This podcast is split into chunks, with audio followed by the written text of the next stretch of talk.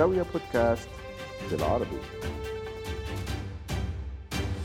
أهلا بيكم وملخص سريع لاهم احداث الأسبوع اللي فات يلا بينا مفيش حاجة جديدة على الوضع في غزة غير زي ما وكالة الأنباء الفلسطينية قالت إن القوات الإسرائيلية بتواصل ارتكاب المجازر في عدوانها المستمر على قطاع غزة.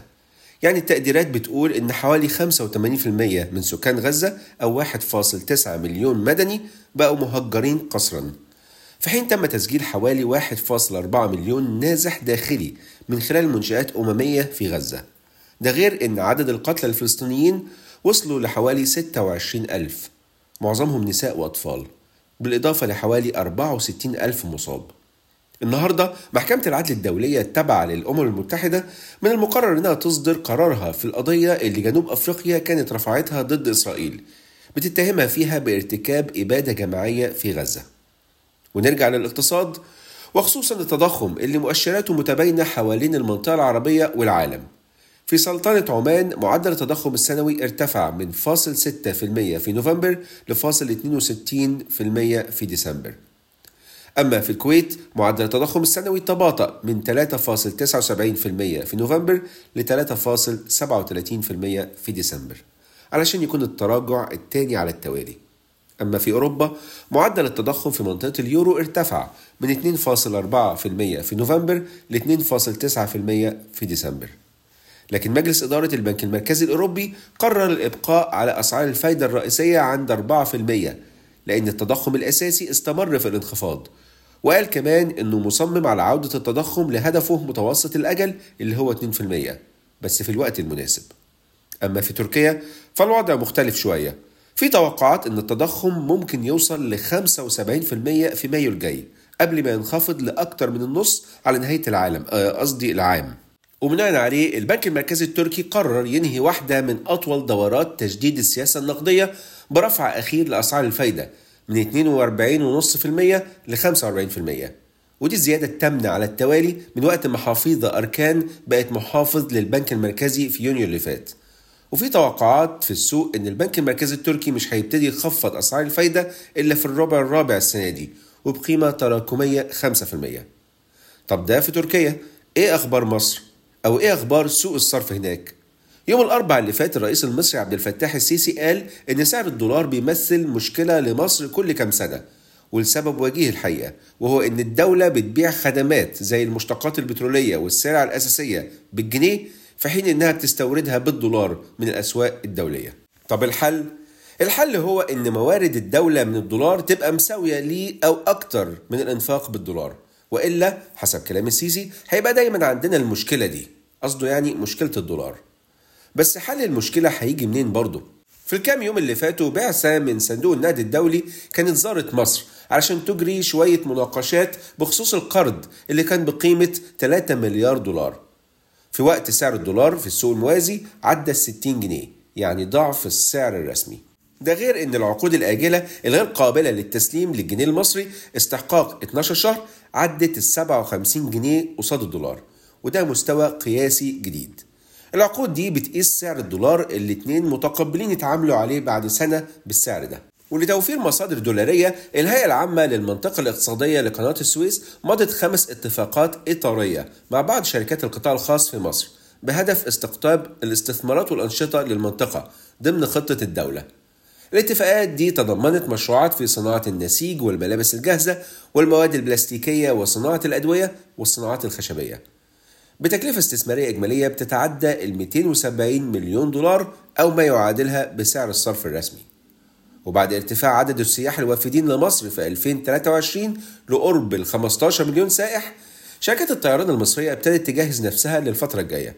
الأسبوع اللي فات لو تفتكروا كنا قلنا إن شركة النيل للطيران وهي شركة مصرية خاصة قررت تزود أسطولها من الطيارات الضعف تقريبا ل 15 طيارة على سنة 2027 الأسبوع ده شركة إير كايرو الحكومية قررت تزود هي كمان أسطولها السنة دي بست طيارات أو ب 20% عشان يوصل ل 38 طيارة. بس الطيارات دي هتكون من طراز ايرباص وهتكون بنظام التأجير التمويلي. اللي شجع الشركة على الموضوع ده هو ارتفاع إيراداتها في 2023 بنسبة 300% تقريبا. آه بمناسبة الطيارات شركة بوينغ سلمت شركة China Southern Airlines الصينية وللمرة الأولى طيارة 737 Max من ساعة إيقافها عن الطيران أوائل 2019 بعد المشاكل التقنية اللي واجهتها. أهو خبر حلو شوية بعد الأخبار المؤسفة اللي ابتدت بيها شركة بوينغ السنة دي لما انفجر في الجو جزء من جسم الطيارة تابعة ل Alaska Airlines من طراز 737 Max 9 ونرجع لمصر اللي تم وضع حجر الأساس فيها لوحدة الطاقة الرابعة بمحطة الضبعة للطاقة النووية اللي مصر بتبنيها. وشارك في المراسم الرئيس الروسي فلاديمير بوتين والسيسي من خلال تقنية ال video conference.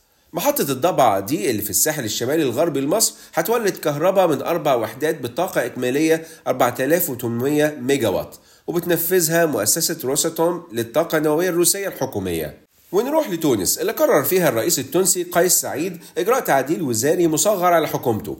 تضمن وزارة الاقتصاد والتخطيط وزارة الصناعة والمناجم والطاقة ووزارة التشغيل والتكوين المهني. وعلى سيرة الحكومات خلال الفترة من 12 ل 14 فبراير هتنعقد القمة العالمية للحكومات القمة رقم 11 واللي هتستضيفها دبي. ومتوقع إن أكثر من 4000 مشارك هيحضروها منهم ممثلين من حوالي 140 حكومة حوالين العالم. السنة دي التركيز هيكون على موضوعات مختلفة منها النمو الاقتصادي ومستجدات الذكاء الاصطناعي ومستقبل الخدمات الصحية والأمن الغذائي. الفرق بين القمة دي ومنتدى ديفوس في سويسرا هو إن ديفوس بيركز على الأزمات اللي العالم بيواجهها لكن القمة العالمية للحكومات بتركز على المستقبل. وده حسب كلام محمد عبد الله القرقاوي وزير شؤون مجلس الوزراء الإماراتي ورئيس مؤسسة القمة العالمية للحكومات. وللتأكيد على أهمية المواضيع اللي القمة بتناقشها وخصوصا الذكاء الاصطناعي. رئيس الإمارات الشيخ محمد بن زايد وبصفته حاكم لإمارة أبو ظبي أصدر قانون بإنشاء مجلس الذكاء الاصطناعي والتكنولوجيا المتقدمة لأبو ظبي.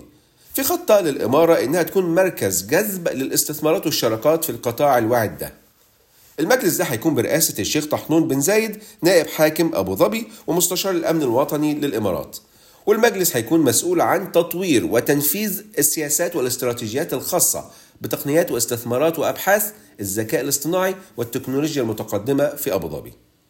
ونروح لسوق الدين في المنطقة. وبالأخص السعودية اللي صندوق الاستثمارات العامة هناك حسب مصادر هيطرح سندات بالدولار بحجم قياسي على ثلاث شرائح. واحدة خمس سنين بتسعير استرشادي أولي عند 150 نقطة أساس فوق سندات الخزانة الأمريكية والشريحة الثانية 10 سنين ب 175 نقطة أساس فوق سندات الخزانة الأمريكية والشريحة الثالثة 30 سنة ب 235 نقطة أساس فوق سندات الخزانة الأمريكية أما في مصر فأذون الخزانة الحكومية شكلها هتفضل غير جاذبة للاستثمارات الأجنبية المخصصة للأسواق الناشئة والفترة أطول من اللي كانت متوقعة قبل كده طب والسبب؟ الصراع في البحر الأحمر واللي كان نتيجته لحد دلوقتي تراجع إيرادات قناة السويس اللي هي مصدر مهم للعملة الأجنبية بسبب إعادة توجيه السفن بعيدا عن الممر المائي الحيوي.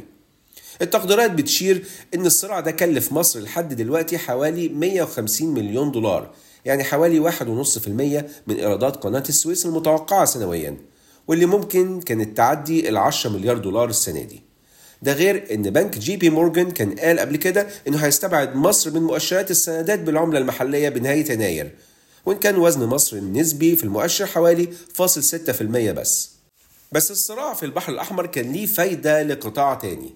يعني في الوقت اللي الشحن البحري بيواجه تكلفة أعلى وفترة شحن أطول شركات الطيران في الشرق الأوسط والصين ممكن تكون من أبرز المستفيدين من أزمة البحر الأحمر مع زيادة الطلب على الشحن الجوي وخصوصا بعد تراجع معدل السعر النسبي بين الطريقتين. وننهي البودكاست من السعودية شهدت ارتفاع ثروة الطبيب السعودي سليمان الحبيب لحوالي 12 مليار دولار مع ارتفاع أسهم مجموعة الرعاية الصحية اللي هو مؤسسها ومالك ل 40% منها. علشان يكون من ضمن أغنى الأفراد في الشرق الأوسط وخامس أغنى الأطباء في العالم وثالث أغنى شخص لا ينتمي لعيلة حاكمة في منطقة الشرق الأوسط. سهم مجموعة الدكتور سليمان الحبيب للخدمات الطبية كان ارتفع ب 30% بعد ما كان سجل أقل مستوى ليه في أكتوبر اللي فات. السهم اللي كان تم طرحه في البورصة السعودية سنة 2020 عن طريق الاكتتاب العام.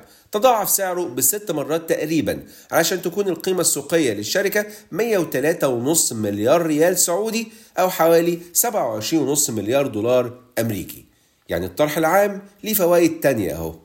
كان معاكم عمرو حسين الألفي من زاوية تحياتي لكم والسلام عليكم ورحمة الله وبركاته.